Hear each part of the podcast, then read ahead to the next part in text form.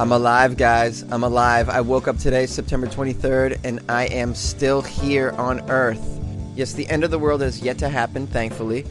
Uh, it is about uh, noon ish Pacific time, and a mysterious planet has not collided with Earth as of yet. there are a few hours left, though, so who knows? I want to take the opportunity to celebrate uh, weird end of the world theories by bringing some to your attention. Over the millennials, many, many weird people have had some strange theories about on how and when the earth would end. And I'm gonna bring some to your attention today because it's weird AF news, and that's what I do. I'm, you know, also educating you because I care about your your development as a human being. and I'm also very happy that you're here today as well. A hen predicted the world ending in Leeds, UK, 1806. This is one of the strangest doomsday prediction of all, perhaps. In 1806, apparently a hen in England started laying eggs inscribed with the words "Christ is coming."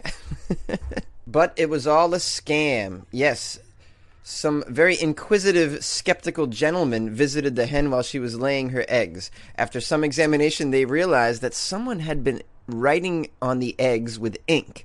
The eggs were then forced back into the hen so that the hen would then lay the eggs that the person had written on.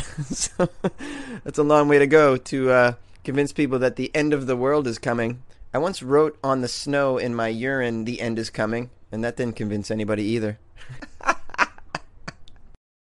In the 17th century, Christians were nervous about the year 1666 because it contains the digits 666, the number of the beast. So when there was a great fire in London on September 2nd, 1666, some people thought the end of the days were upon them. This fire was huge. It destroyed 87 churches and 13,000 homes. It came the year after the devastating outbreak of the Black Death that decimated London. Surely a sign of impending doom. Man, it was hard to live back in the 1600s, wasn't it? I'm glad I wasn't there for that. There was no cheesecake and no football. Oh, God, how do you live?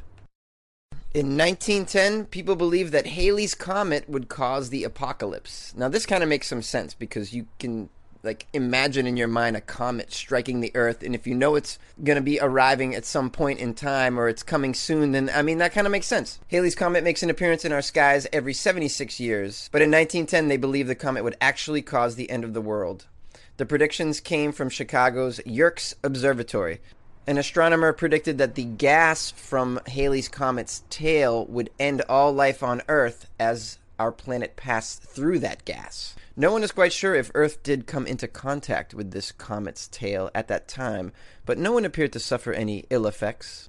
In fact, writer Sir Arthur Conan Doyle allegedly based his 1913 novel The Poison Belt on this exact event. Pretty cool, man!